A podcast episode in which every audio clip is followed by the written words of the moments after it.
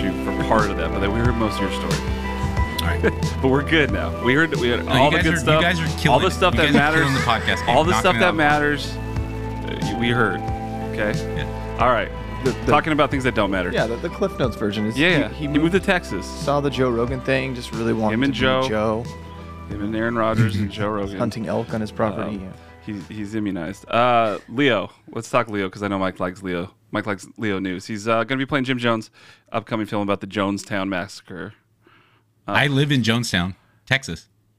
Is that where? That's the same Jonestown?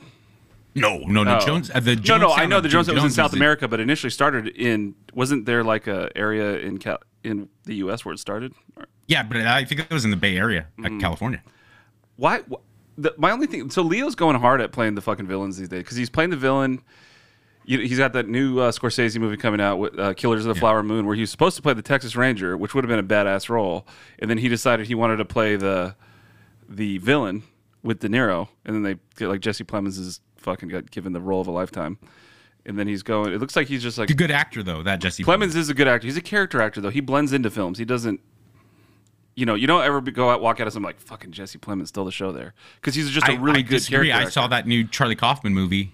And I thought that was a weird movie. It was a very weird movie, but I thought it was a beautiful film. And I thought I was like, well, that guy, he definitely carried that movie, which was a big deal. It was not easy to do. You're right. I think he really, he's not a star. He's an actor, right? He actually, like you just don't know that, sometimes you don't even know that he's in roles. You know what he's really good in is a terrible film. He's fucking awesome in that Johnny Depp, Whitey Bulger movie. A terrible movie. And he's fucking great. I go, how is that so bad? Yeah. Well, Johnny Depp is Johnny Depp, and it's a great story. I mean, an unbelievable story. Whitey Bulger's life is crazy. Yeah. Well, it goes bad if you heard Brian Cox's tweet or his quote about Johnny Depp and his skill as an actor. I can't wait to read. Did you hear that, Mike? Brian Cox, the actor, wrote a book. Yeah. Said that. Nice. The quote is somewhere along the lines of Johnny Depp, I don't know about all the fuss, Edward Scissorhands. I mean, anybody, you throw the makeup on him and the scissors and, it's not hard to do. Not hard to do. Just like, and I've always said that about Johnny Depp because Johnny Depp doesn't ever try to play subtle roles. He's always like, put a ton of makeup on me. And case in point, this Whitey Bulger movie, he tries to look like a vampire in it. Ever since he did Pirates of the Caribbean, it's like I can't. I really like him in that Michael Mann movie where he plays the one about Dillinger. I like him in Dillinger, great, and, where he plays kind of just like a even role. Yeah, but even John Dillinger is not exactly subtle. The way he played it, I liked it. Like he didn't wear a ton of makeup, and he wasn't. I mean, you look at like a Christian Bale or a Bryan Cranston or someone. You know what I'm saying? Like the ability to be someone preposterously over the top, yet at the same time, their ability to play someone that's so fucking believable is what really separates, I think, a great actor. I mean, with any type of artwork right now. We're at the greatest time in the history of it and the worst time in the history of it, There's never been worse music, yet at the same time, there's never been such an explosion of amazing music, But yet at the same time, there's so much shit, like television. There's so much good TV, and there's so much shit. It's unfucking believable. Because there's just so much money being thrown into it. The accessibility is different. Well, there's so much of it. It was just more accessible to have a studio, essentially, than ever before. But going back to Leo, so Leo's got to be, what, 44 now? No, I think he's almost 50. He's got to be 50-something. Okay, great, 50. He looks great. They always make the point of, like, Paul Newman. You look at Paul Newman's career, where he started off super good-looking guy, a heartthrob, great actor. And then he had his verdict role where he was old. That was his first like old guy role. And then that was like the second portion of his career. When is Leo going to start taking these, when do we see that? How old is he? Shane was actually closer. His birthday is actually he's only like 4 years older than me, I think, he turns 47 on Thursday. 47. Okay, I'm just curious. I got to say something here, and maybe this is an unpopular opinion, but Leo's not anywhere close to as beautiful as Paul Newman, especially as a man. What? Paul Newman, even in the Verdict movie, he was like 70. He was fucking beautiful. And Leo has not aged well. He's not like a Brad Pitt. Okay, I'll give you that. Like, he hasn't aged well. You're right. You're right. Leo does not. Leo's well. Don't get me wrong. He's fucking Leo. He's attractive, and even in Titanic, you're like, oh yeah, he had this boyish cuteness. Well, if you're about, you can't, fucking like John Hamm, where you're like, Jesus Christ, what? Look at this. Leo was just like the best looking guy in the world for in that decade. Era. Like he was the big, he was the heartthrob. But I agree with you. He did age weird because Leo's never been like a very physical actor. He's never been able to like get shredded or do a lot with his body. He's been able to gain some weight here and there, like fucking grow a weird beard. Well, even like I think it's just a type, you know, like I was watching that Jake Gyllenhaal movie the other day, and I think Jake Gyllenhaal's exceptional. The one, the Antoine Fuqua one about the 911 operators I saw it on Netflix. It's a remake. Yeah. It's a remake. The Guilty, I believe it's called. Yeah. Okay. So my wife and I are watching it, and I think Gyllenhaal's as good as any like mainstream actor. He's super talented. I agree. I like him. I have nothing negative to say about him, but he's like my age, and I'm like, it's over for him as a heartthrob. Like he did not age well. Whereas like look at like Josh Brolin is fucking 50 something, and he might be more handsome now. Okay, but the difference is between Leo is Leo was the most attractive actor for 20 years. Mm-hmm. So much to the point where like he just still exists as that guy. I mean, which is kind of the whole point of this story. He's done a good job of veering away from that guy. That just like ages into beauty, whereas like there's those dudes like you brought up Brolin, right? Like Brolin's better as an older actor. He's easier and he's probably handsomer. But yeah, he's also sober now too, right? That's probably part of it. Yeah. No, but Brolin's always been talented. But like the minute Brolin, like Gene Hackman, great example, like a good old guy actor. He's never looked young. Tommy Lee Jones has never really looked young. Never looked young, ever in his whole life. Tommy Lee Jones, and as they got like Tommy Lee Jones and Josh Brolin are like fucking the same. I mean, I guess actually Josh Brolin played Tommy Lee Jones in Men in Black 3, but they're like identical. I'm with you. I love Gyllenhaal. Steve Carell. I was watching the morning show the other day. Steve Carell's almost 60. Yeah, he's got some. Okay. Is he really? He's drinking baby's blood, I think. Because he's like 60. Google that shit. He's like reversed. No. His age is reversed. Like, Google it. I dare you. Yeah, he's old. How old do you think he was when The Office came out? I'm going to say he's 59 years old. Oh, no. I'm with you. He had to have been 40 when The Office came out. I thought he was 50s. And that was 20 years ago. Holy shit. He just turned 59. Yeah. There you go. Think about The Office came out in like 02. He looks literally more physically appealing than he did, and I'm. But he got new hair. But he got new hair though. He got new hair.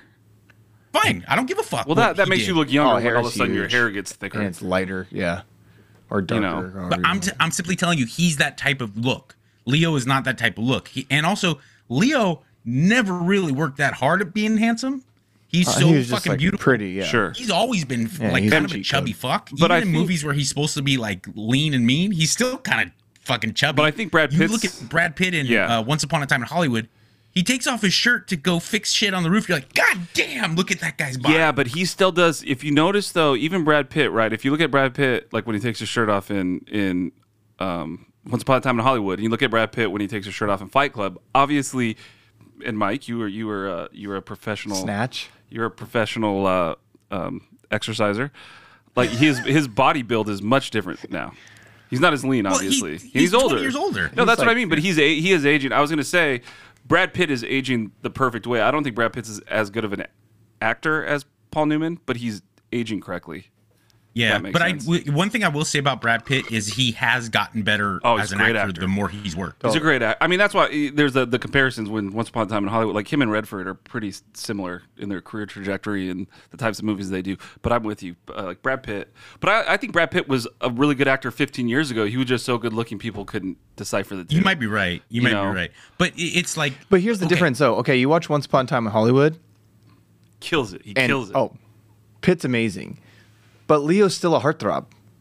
Kind of. He's old, but he's playing kind of a schlock. Like, no, but he's still like this like beautiful man Leo's that you look at and you're like, God, no, damn, Leo's playing like an aged out. He's playing. I mean, go ahead, Mike. But he still looks incredible. You got to look at it as you got to take, and it's hard to do, but you have to look. I was thinking about that with the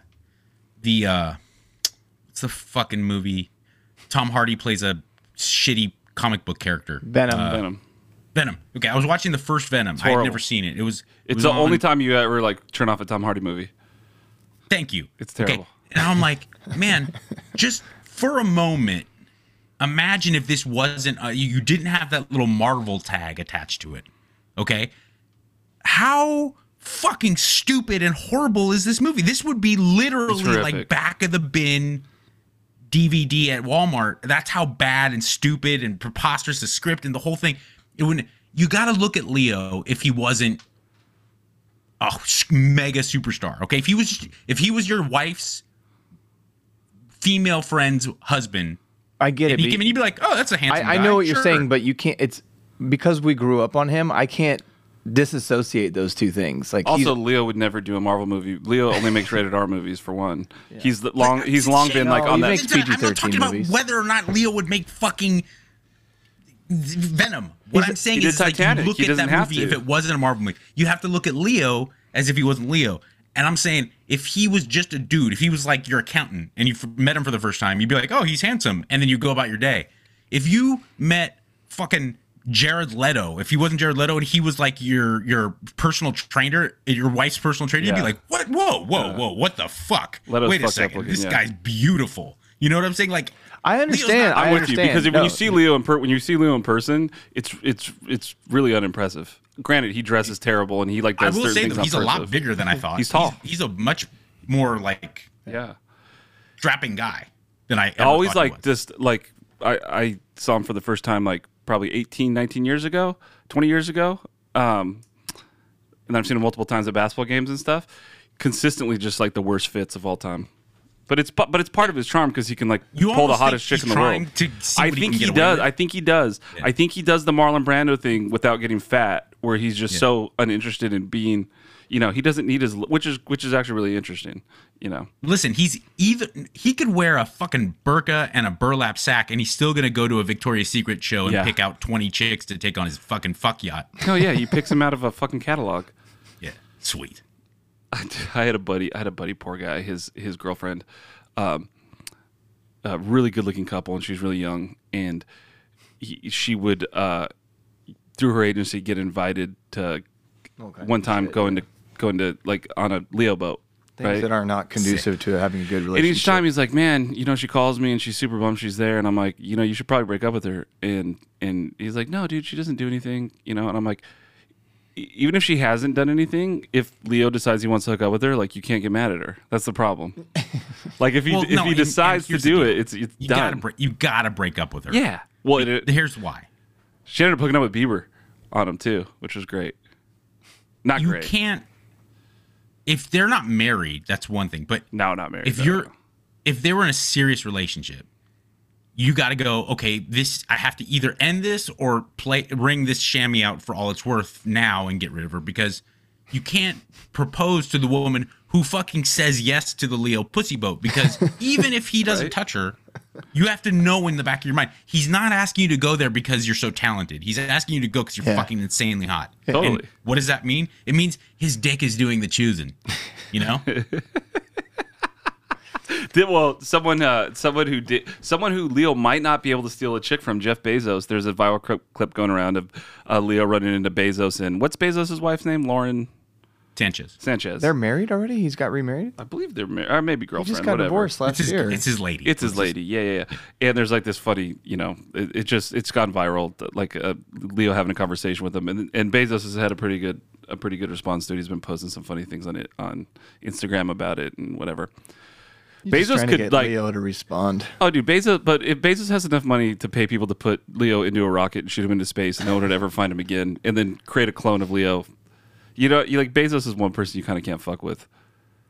Well, I do think that at this point, especially like in 2021, Bezos could have you murdered for reals and skate, no sweat, you're dead. Have you like reduced to stem cells and fucking? You're fucked. You're done. Yeah. You're done. Kyrie Irving could possibly make a one-game return to the 2022 NBA All-Star Game. They're saying, obviously, if you guys have been following the story, Kyrie Irving for the Brooklyn Nets has decided to sit the season out as long as the state of New York is requiring him to be vaccinated to play basketball. And it's just so wild to me, dude. And now they're saying that yeah, he could be coming back for a single game for the All-Star game. I don't think the NBA is going to be interested in that, to be honest with you. I can't see the NBA getting on board with that. What's that? I don't know if they can stop him, can they? Oh, they can rig the voting. I mean, it's fan voting. The NBA, the All-Star game's a joke. Oh, it's all fan. Yao Ming would make it with no need. Yeah, he wouldn't even be playing. He wouldn't play a game, and he would be like, oh, he's the... well, okay. He had 40 million more votes than Shaq. The whole thing's a shame. I mean, the NBA, besides the players and the quality of their basketball, the whole league is fucking ridiculous. Explain that. It's ridiculous. Yeah, where do you want to go with it? I think you have a point. I don't know where you're going with it. The league, the basketball is so good, but the whole other anything else having to do with how the NBA runs its business is fucking preposterous. See, I would argue the opposite. I would argue NBA handles their business, and they're the most player-friendly of any of the big sports. Yeah. Definitely. Maybe they're player-friendly, but they're certainly not consumer-friendly. How so? Unless you're Chinese. No, what are you talking about? NBA has like the most access to any... And NBA also... The amount of revenue that silver made them over the last few years is like tripled or something. I mean, even that NBA Top Shot NFT thing, they said brought in $800 million in revenue. They've been able to continue to grow the league. They did the Africa thing. The Lakers are a perfect representation of the entire league. The NBA is so fucking successful and so much more marketable than all the other professional sports leagues. They can't shoot a three. Just do anything. And oh, I see what you're saying. It's like they don't take into consideration anything that has to do with ethics or morality. They could just fucking. I would argue. I would argue the NFL does that. You're thinking of the NFL. Yeah, the NFL does because the NFL does make the most money of any sport, and the NFL does. They're probably the most tone deaf, and the NFL has the owners are. But why is the NFL more tone deaf? Why is the NFL more tone deaf? Oh man, I mean, you can just go down the owner chain on the stuff that's happened with the ex-owner of the Carolina Panthers to the Houston Texans to even the stuff about Jerry Jones and then the commissioner Roger Goodell. It's a bunch of racist, rich old white guys. Yeah. The guy from the Texans just got popped for calling it the China virus in the front of a golf tournament like 2 weeks ago. But we're still doing that. But simultaneously, there is an NBA owner that's also getting in trouble for some, Phoenix Suns. But case in point, they're going to out him. They're going to probably take his team away from him. Donald Sterling existed in the NBA for like 30 years. Yeah, but they couldn't figure out legally how to get him out. Walking into the locker room like, look at my beautiful animals. Look at my little... black creatures. We're Clipper fans. You don't need to remind us. Like, we know all about it. It was a dark, sordid time in our past. Yeah, he would literally treat them like livestock. With everything you named with the NFL, besides Goodell and his... It's not Goodell, though, because Goodell is a reflection of the owners. Look at Jerry Jones. Yeah, he's hired by the owners. But wait. Okay, the funniest thing about the Henry Ruggs thing, right, was like... Our personal within the team organizations, like that's not the NFL's decision. Everything you named besides Goodell was owners and stuff that they did thinking it was behind closed doors. And if you're under the assumption that the NFL has the only owners and management that are fucking saying racist, horrible shit behind closed doors... We're not saying that at all. No, but I don't think that what happened to Donald Sterling could happen to an NFL owner. No, I agree. Think the exact same thing. He could call. What did he call Magic Johnson in the recording? A gorilla or something? A monkey? He said something having to do with AIDS came from monkeys. Magic Johnson. Like that. Basically, Jerry Jones could say the exact same thing, and the NFL's not taking the Cowboys away from him. They're not going to force him to sell. The owners in the NFL have done horrific stuff. Like, watch, I guarantee they're going to get rid of the Suns owner. Yeah, because the players have Sarver's done, and I think the players have a lot more say. First of all, they make half of the profits now, which is better than the NFL. Well, there's a lot less players too in the NBA that allows players to have by themselves a little bit more power, whereas like NFL, one fifth the amount. Yeah, that makes a big difference because what LeBron can do to affect your team versus what. Derrick Henry can do to affect your team is vastly different, right? As far as wins and losses. It's just definitely more of a players' league, and the NBA continues to grow in popularity. And then, baseball can't find its asshole no matter what. I don't know. Baseball's great last season. Baseball has been great. It was fucking awesome. But I, even as a baseball fan, I have to look at it objectively. It's nowhere near as exciting. If you don't know shit about basketball. It's not as good as it used to be, but I will say baseball, the problem with baseball, obviously, is the marketability of the players to your general consumers. And a lot of the baseball players just aren't, they're really like, you know, they're really uninteresting. They don't speak English. They're really uninteresting white dudes that have terrible style, or they're Cuban, Dominican, Puerto Ricans. Dominican, Cuban, Mexican, and they refuse to speak English, and you know, they drive around looking like they're part of the Sinaloa cartel. I disagree with that, because the most interesting player in the last 100 years is Shohei Ohtani. For being honest, but like, he's like the only thing. There's only been like a handful of Japanese players that have made in the MLB. Wait. Ichiro, the real problem with baseball. Oh, yeah. There's been three big ones. Yeah. That's it. No, stop. You're wrong. The problem with baseball is that in comparison to the other sports, it's fucking way more boring. Yeah, it's too long. 100%. No. Pitching has gotten too good.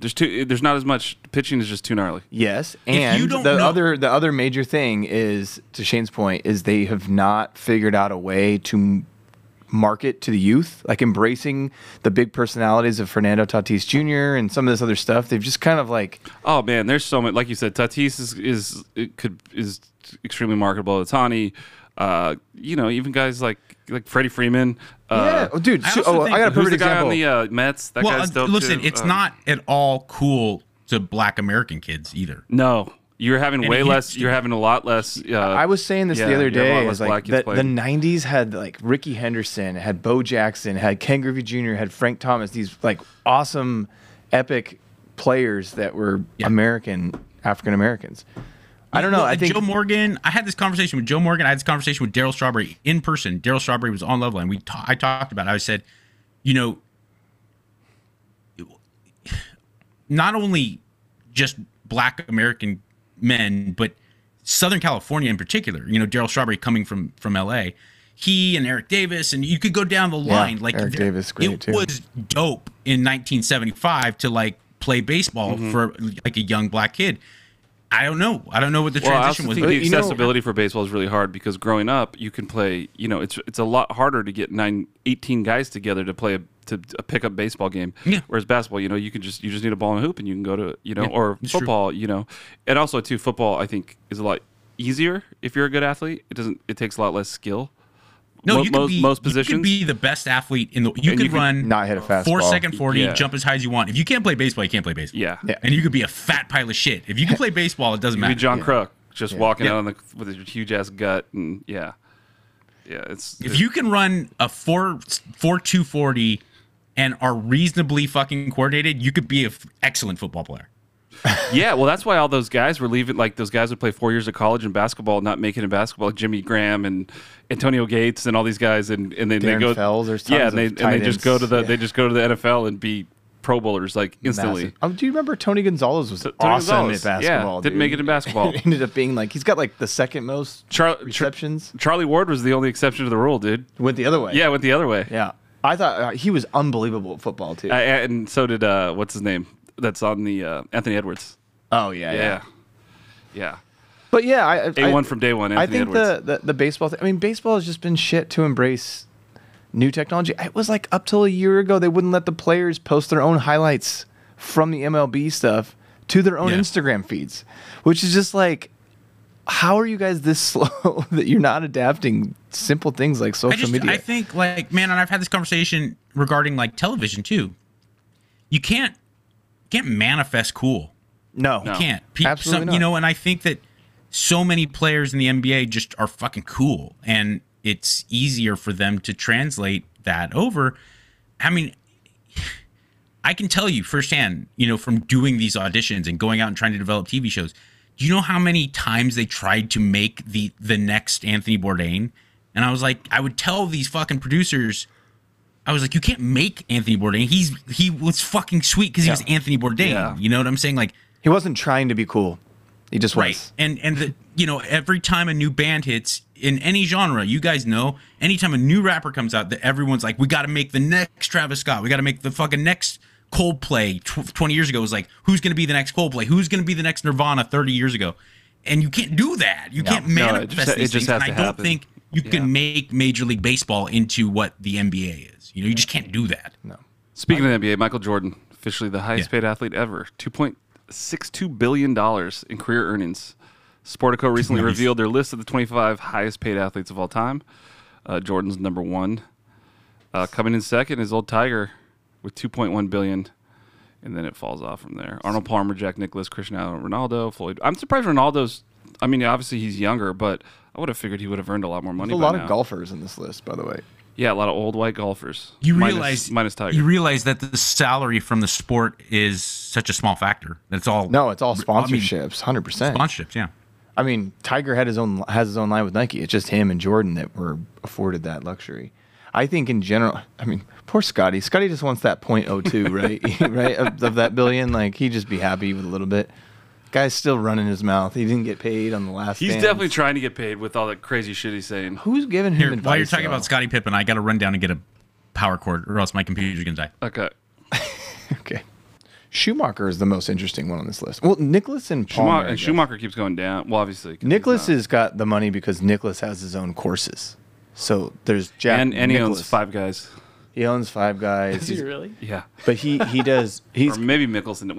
Nicklaus owns Five Guys. Yeah. But Nicklaus, like, there's Nicklaus golf courses that he designs. That they're his course. You have to pay some crazy. Plus, he's still getting residuals on The Shining. Oh, it's a different guy. Sorry. Arnold Palmer just making those drinks. Is that what you're gonna say? I think he actually does get some financial. I think he does. You're farther away from your microphone now. Yeah. All right. You back? I'm back. Your audio sounds weird. Well, I had to unplug my microphone because he's taking a shit all of a sudden. Sounds like you're in a toilet. I would love to make fun of you for your fucking tack, but we're kind of fucking betting 0-for-4 tonight, so you're doing okay. I needed to unplug my microphone because my computer ran out of battery trying to wait for you guys to get your shit together. Yeah. No. There's no darts being thrown from this side of the camera. All right, let's do in or out. We listened to a small snippet of a new track, and you're either in or you're out. Let's start off with Chase's favorite rock band, Laney. The track is The Older You Get, The Less You Cry. I fell for the wrong girl, the time to start a fire and leave you there to burn, and I found a way to stay alive. Stop it. Something stop. Done. Out. Next. Class dismissed. Out. They're so terrible. I just want to throw it up there just to see everyone's fit. How do people listen to these guys? They're so bad. You know what you're hearing right now? It's like first of all, it's not a band, dude. That's like it's somewhere in between a boy band and like you picked up a guitar in your garage. Right. Well, you guys remember in 97, 98, there was the first explosion of really talented what were like alternative rock bands. Fuel, for example. Oh, fuck you. And there was also the pop punk thing, and there Sum 41, dude. Yeah. There was, Offspring and Green Day hit for, and of course Nirvana and Soundgarden, and they did their thing in like the alternative grunge and the pop punk thing. By 97, 98 there was 20 derivative cookie cutter versions of that, and that's what we're getting now with this like auto tune kind of super reverby. It's like emo, bad yacht rock. It's like bad Michael McDonald, like mixed with like a little Michael bit of McDonald. Oh, it's just like John Waite without the hooks. Even the name is soft, Laney. Yeah, it leaves a lot to be desired. Fuck you. And I like soft, cheesy I love music. Soft rock. That's terrible. Good, I'm not at all like a meatheady, close-minded metal guy. Like I like soft folk rock. If it's good, I don't give a shit. You're right. Great call. I listen to as much Simon and Garfunkel as I do Sabbath, and that's just bad. It's just fucking horrible. So good. Next up is R&B breakthrough artist Dijon. He's getting a ton of hype off his new album, absolutely, but the track is called The Dress. I'm happy to be catching up. No, we don't have to patch things up, just turn the lights down. Because the dress looks nice on you still, and it always was on. We should go out and dance like we used to dance.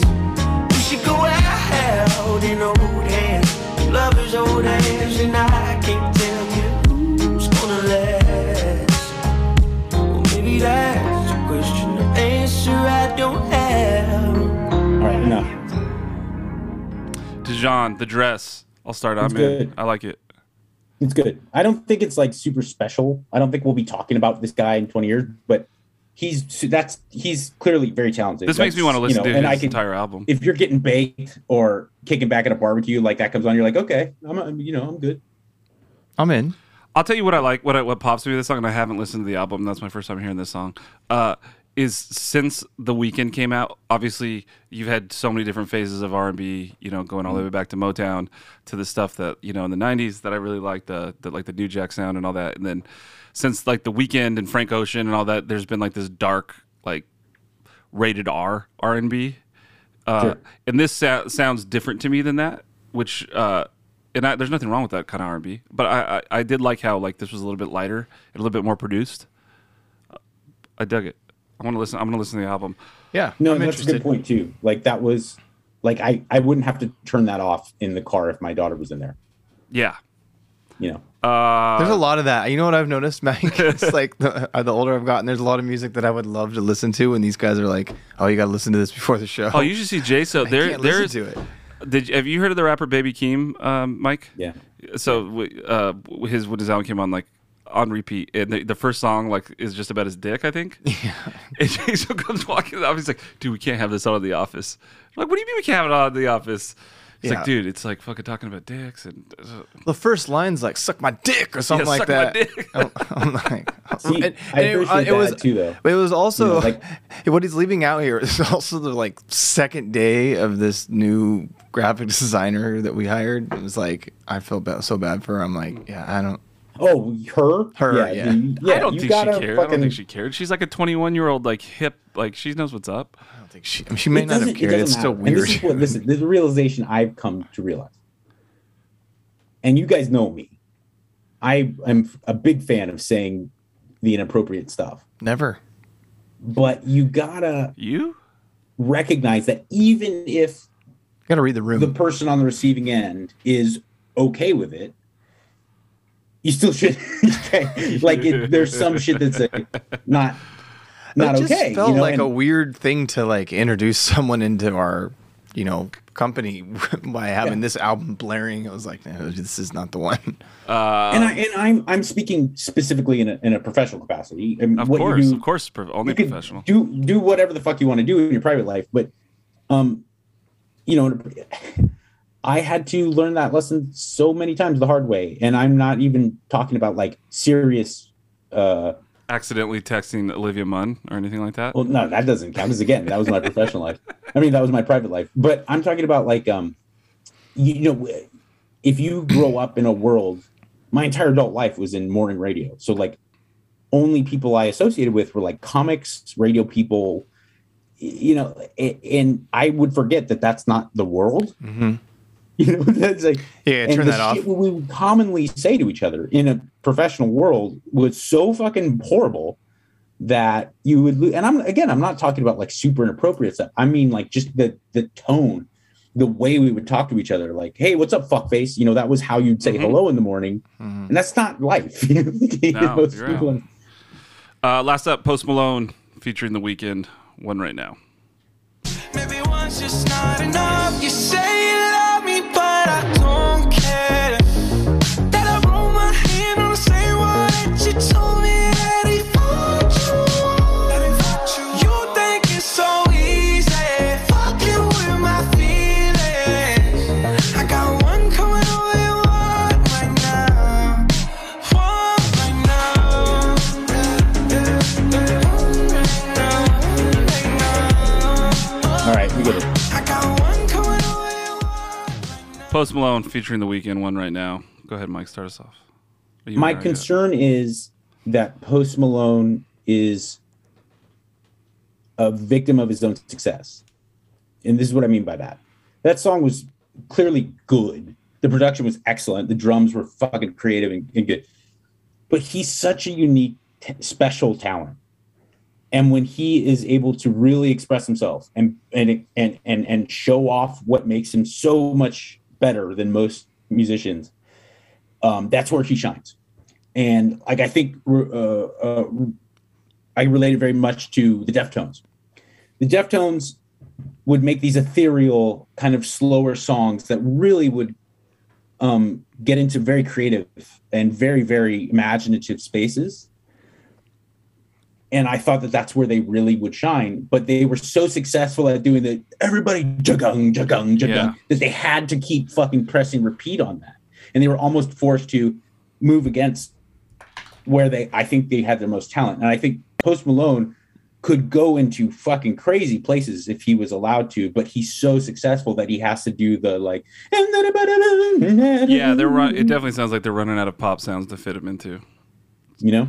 It's not bad. The song's not bad, but I'm never going to turn it on. We've talked about this with him before because he's had so much success and he's in that A tier. Well, not only, sorry to cut you up, but not only has he had so much success, he's like beaten no one ever expected Post Malone to be this big, which is the other kicker with this. Well, it was really, it was a joke when he kind of came out. He kind of defied the logic of how's he going to do something bigger than White Iverson? Yeah. And have not be a one-hit wonder with everything that he looks like and is. I think that the interesting thing for him is he just doesn't need hits. He just needs to keep putting singles out and keep collaborating. It's like the tried and true model of continue to work with the new hot acts and. But he could. You still headlines tomorrow, festivals like Kanye did it. Kanye did it where he's like, I don't need any of this. I just want to do what I feel inspired by right now. And Post Malone, you know, it makes me really angry. And not angry, it's disappointing when I see MGK making such a big splash playing He's horrible. I mean, he's terrible. His songs are terrible, and he's getting so much buzz and so much love from fucking dumb 14-year-olds for doing really bad, almost like a simulation of pop punk. Whereas Post Malone right now could get together a band of like competent musicians and go out on tour with a complete rock record, and it would be fucking stellar. I think I'm the only one that loved the record with Ozzy. I thought it was dope. I feel like he could. Dude, his live performance of his Nirvana live performance it's amazing. Was really good. Yeah. Like really in his house. Good. Yeah. You know? I liked it. Shane's doing though. You guys can keep Bobblehead. You guys can keep it. Listen, maybe you didn't. I think if you're comparing it to like hearing Kurt Cobain sing, it's one thing.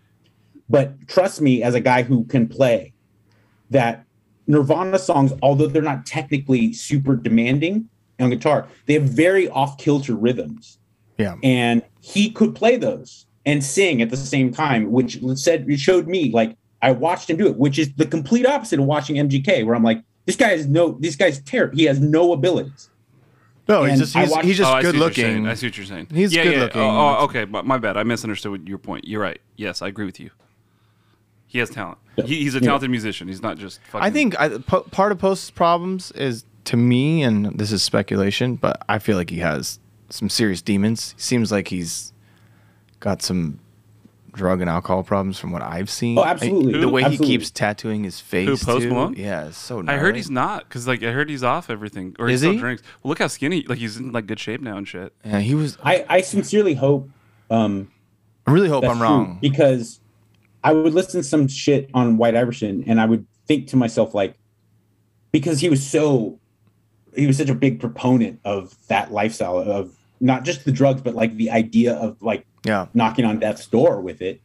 I thought to myself, I was like, man, I sure hope he's not fucking like an Amy Winehouse. I really for a minute it looked that way. Totally. And I could be wrong. I think a lot of those guys got scared straight isn't the proper terminology, but I think after the deaths of Juice WRLD and XXX, a lot of those guys were kind of like, and Little Peep especially, was like that run of those guys passing away. A lot of guys that were in that world, I think, were like, this is... Yeah, they all came out at the same time, too. This has got to stop.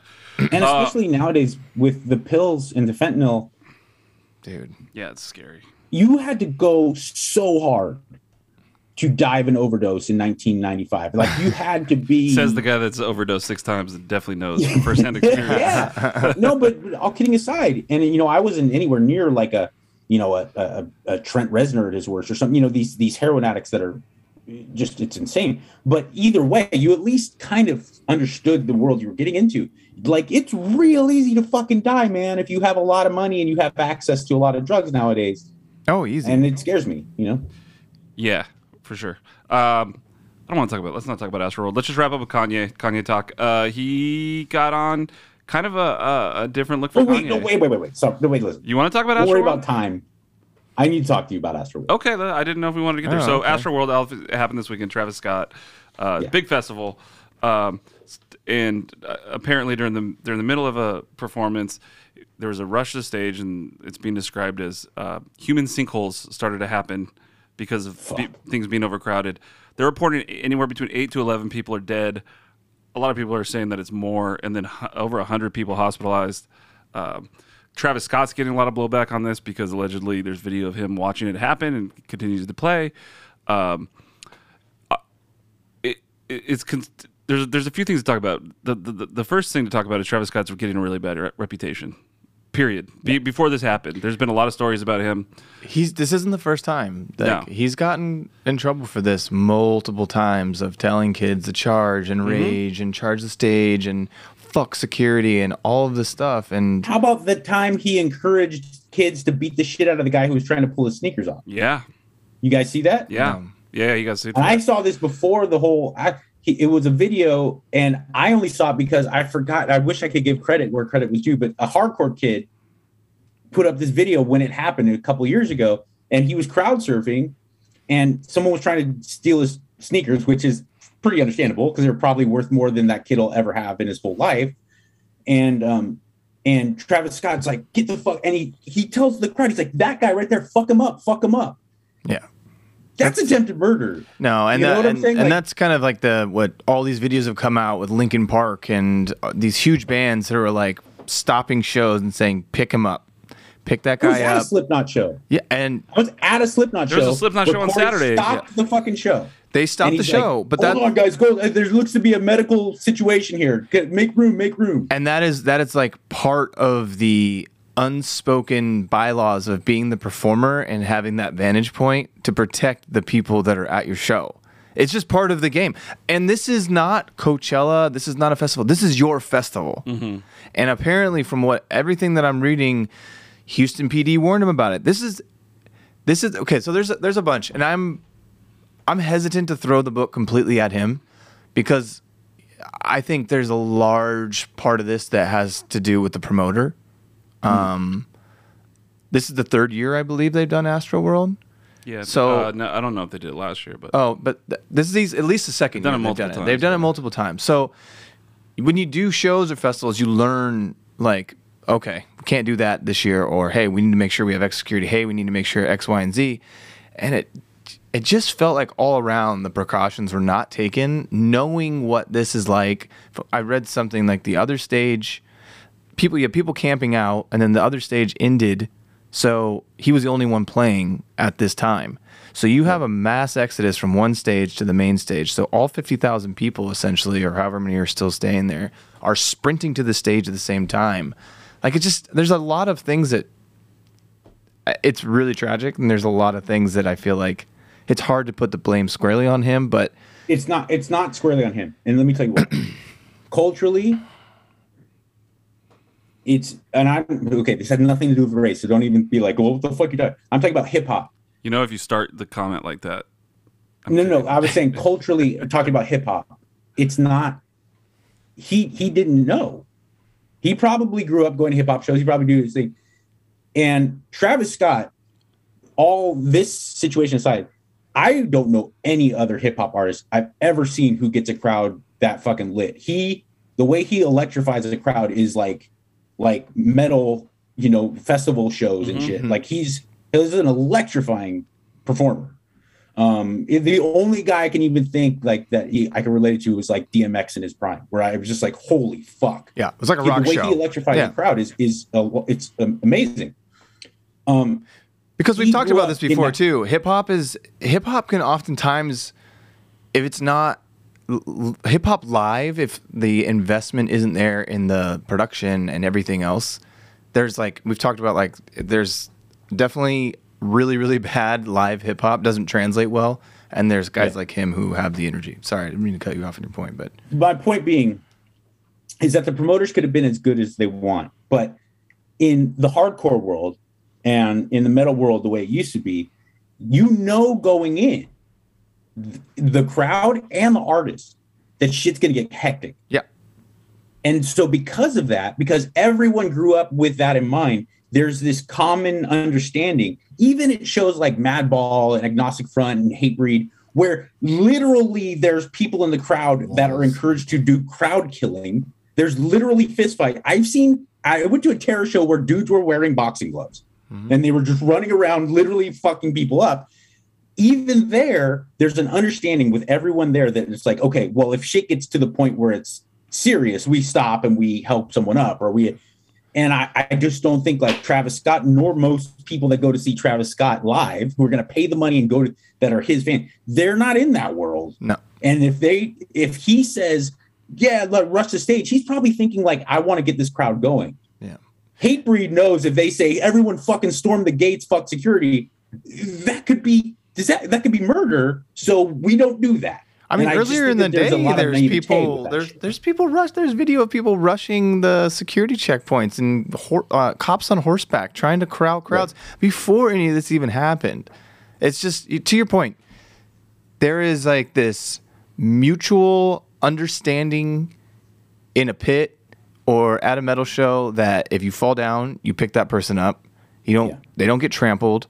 And like to your point, those are the gnarliest. Like being near. Have you read the accounts? You couldn't really help anybody up. The crowd was pushing. By the point that it happened, there's nothing that 100, 200 people at one time would have had to stop what they were doing in a concentrated space. Oh yeah. Okay, but Shane, that's to my point. Is that you'd go see Pantera in '96 or Slayer in like the mid '90s. It was fucking crazy, but everyone there knew that you can't go 200 people deep and rush the stage because we'll asphyxiate someone. You know what I'm saying? Like everyone kind of had gone to a weird, insane crowd boot camp almost. You know what I'm saying? Yeah, I think. And the average 14-year-old kid who's going to pay the money to go to fucking Travis Scott shows, they hear Travis Scott go, everyone rushed the stage. You're like, okay, yeah, it's fucking a good idea. Dude, there's videos of the kid fucking jumping on top of an ambulance with the fucking lights on.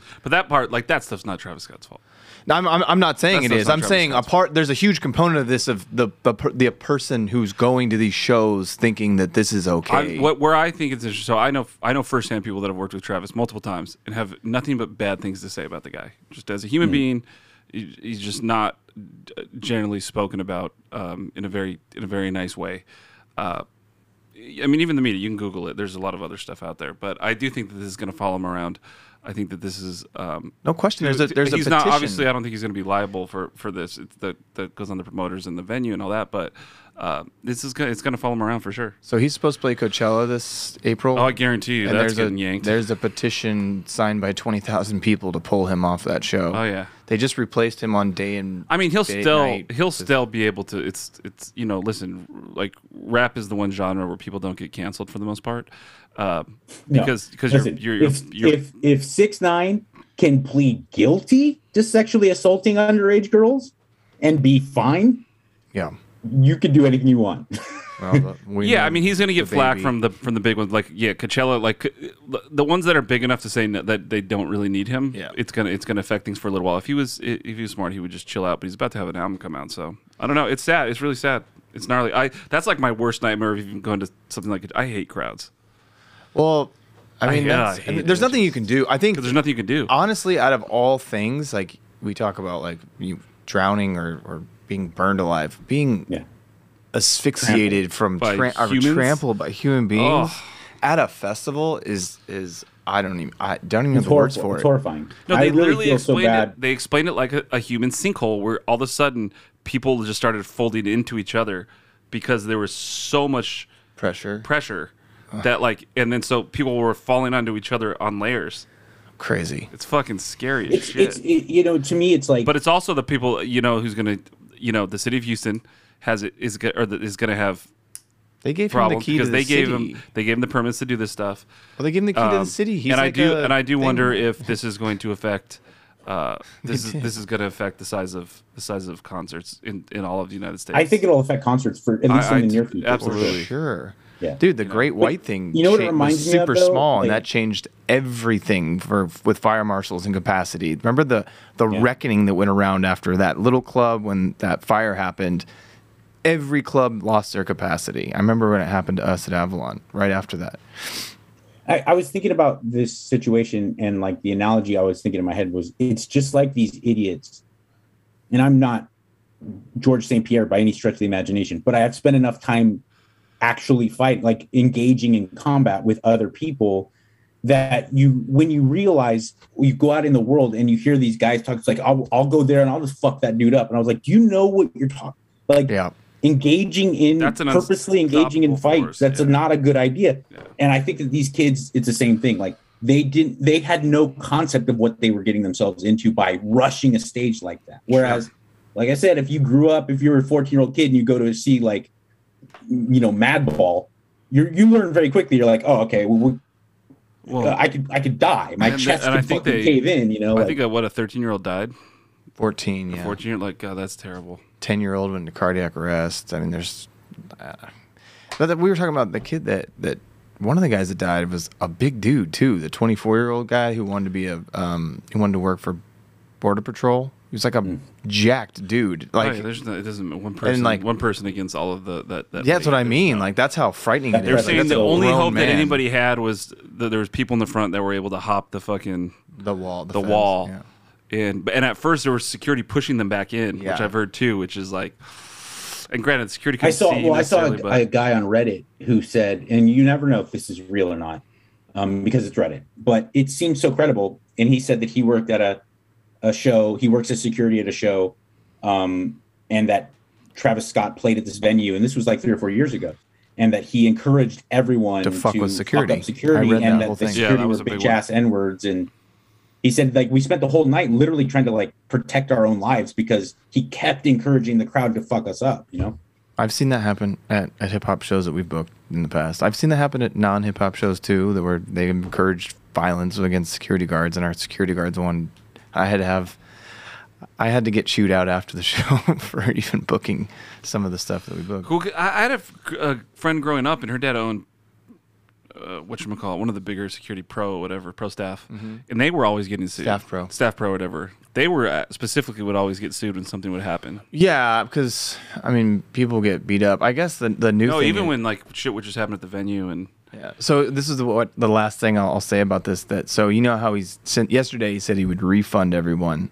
So part of the refund is if you accept it, the fine print says that you agree not to press charges or pursue any wouldn't hold up in court anyways. But listen, people are really while I'm not pro Travis Scott in this scenario, what do people expect him to say right now? He doesn't want to get sued. He can't say anything incriminating. He apologized. What are you going to... You know what I mean? Yeah, his apology was shitty. His apology was shitty, but I would imagine, his wife, or whatever she is, apologized. It was Logan Paul-level apology.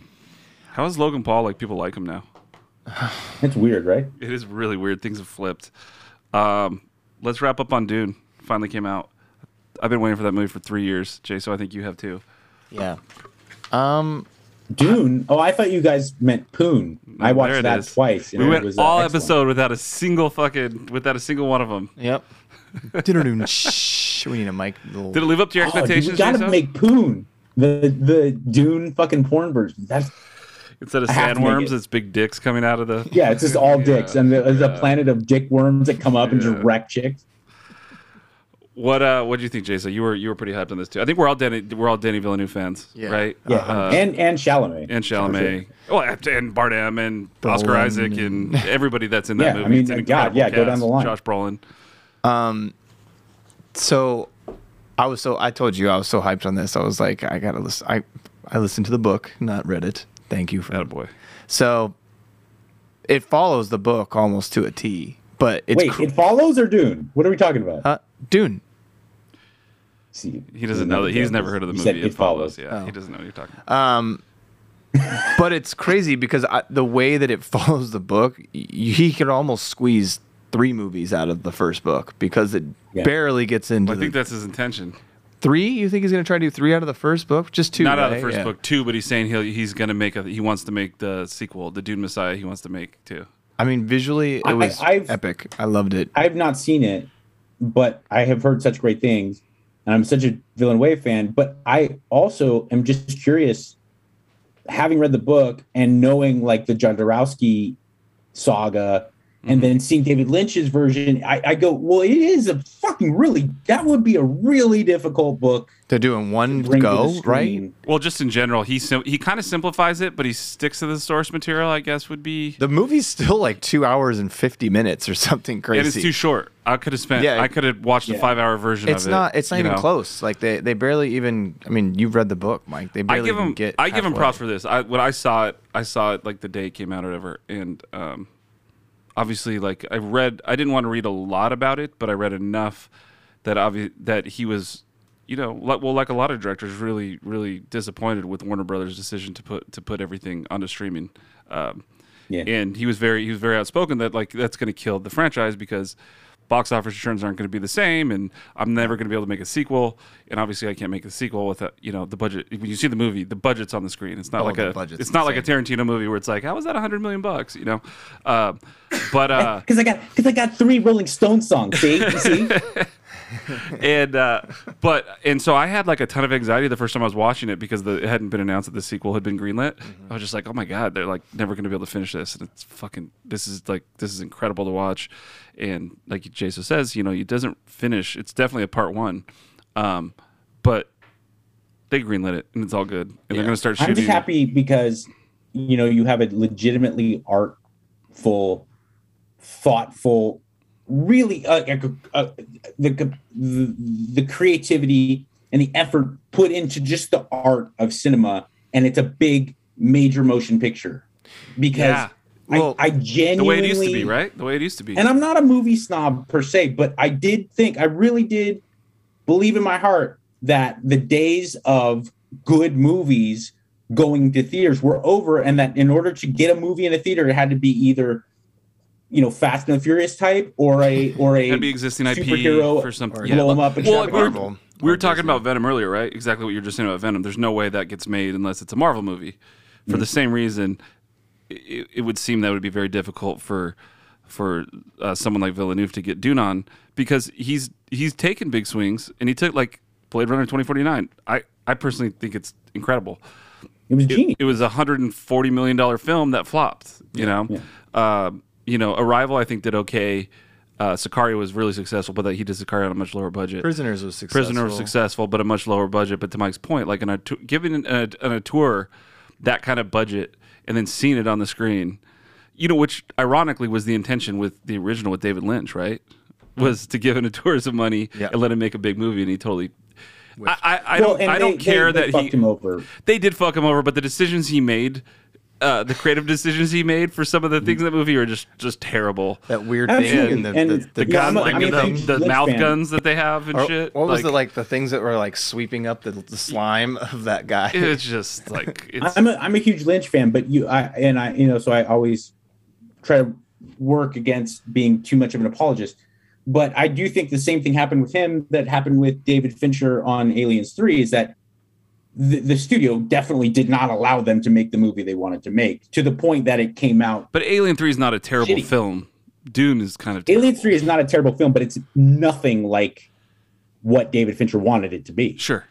I mean, literally, like scene for scene, there was people over his shoulder like, you can't do that. Do something different. It's not marketable. Do something different, That's crazy. Yeah, but also, too, though, Alien 3 was like, you're talking about the size of films, that was a fairly small. That was David Fincher's first motion picture versus David Lynch was, David Fincher versus David Lynch was handed a ton of money to make a film, and it just because he. But prior to that, it's just the same thing. Same problem we're seeing with the Eternals. That young lady who made the Eternal, the director, Chloe Zhao. She's excellent, very talented woman, but she's made these artsy films, these kind of avant-garde things leading up to now, and they're like, here's $180 million, and David Lynch prior to that had made like Eraserhead and Blue Velvet, and they're like, yeah, here's $200 million in 1988. Go ahead. So you're spot on with that comparison, but I did see the Eternals yesterday, and I thought it was excellent. I thought it was a complete change of pace. It was like no other Marvel movie they've ever made. Obviously, because of the director, it doesn't feel like a Marvel. The only parts that don't work for the movie are when they try to shoehorn the kind of Marvel jokes and all that shit in, but I really liked it. But you're right. That's, I have a hot take. Go ahead. I haven't seen the Eternals. I just know that it has been so critically. It's the first Marvel movie that's had a negative Rotten Tomato score, whatever that means. I have a very ballsy take, and I'm going to stand behind it because I watched it again the other night. The best Marvel movie is Logan. I disagree with you, but okay. I liked Logan too. I don't like Hugh Jackman as Wolverine, period. Really? I liked Hugh Jackman as Wolverine. I don't like Hugh Jackman in anything. I liked Logan too. Say what you want about Hugh Jackman. The delicacy, the fucking elegance of seeing a man come to grips with being over the hill and knowing that he can't do it anymore and having to still at the same time be responsible for taking care of people, you know, at that stage in his life. The way they handle it and the way that it came out, I think it's so far head and shoulders above other Marvel movies I've ever seen. And technically it's Avengers, not. It's not. Endgame. I thought. Technically Logan's not part of the MCU. So there you go. What was that? Logan's not part of the MCU. That was owned by Fox. That's true. I mean, best movie of the MCU is Age of Ultron. Yeah, it's pretty good. Oh no, Age of Ultron. No, I like the Winter Soldier. You're high. You Winter Soldier's fucking great. Rock. Winter Soldier's great. Worst comic book movie ever. Worse than Venom. Worse than practically any. Venom's rough. Worse than Human Centipede 3 is Wonder Woman 1984. I can't believe it. What about Spawn? Spawn was pretty bad. Listen to me. I saw Wonder Woman later. It's bad. Wonder Woman's bad. How Wonder Woman stuck to celluloid. It was so bad. I don't understand how they fucked that one up. The first one was great. Anyone could watch that on the dailies and be like, yeah, we're good. It's bad. Yeah, okay. It's bad. It's really uninteresting. It's a really bad film. All right, let's wrap it up. Mike, sorry we fucked with you on the... But now we know how good this works. When you have your microphone, you sounded like you were here. That's right. Now we got to do this again. Now it's like old times. Just watching videos of you pooping. We need to figure out a Texas segment and once a month just to have Mike on. Yeah. Okay, I'll leave you with one. Okay, some Texas. This happened today. I walked out of my house to go to my car to pick up my daughter, and a giant bird, I don't know if it was a fucking falcon or a hawk, it was some giant ass bird, fucking flew right over my head, probably 6 to 8 feet above my head, and went, ah! And I peed a little in my pants. That's 100. I didn't like pee like Billy Madison pee, but like squirt of pee came out of my dick.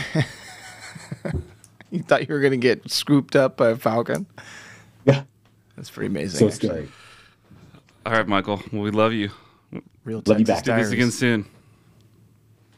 I promise.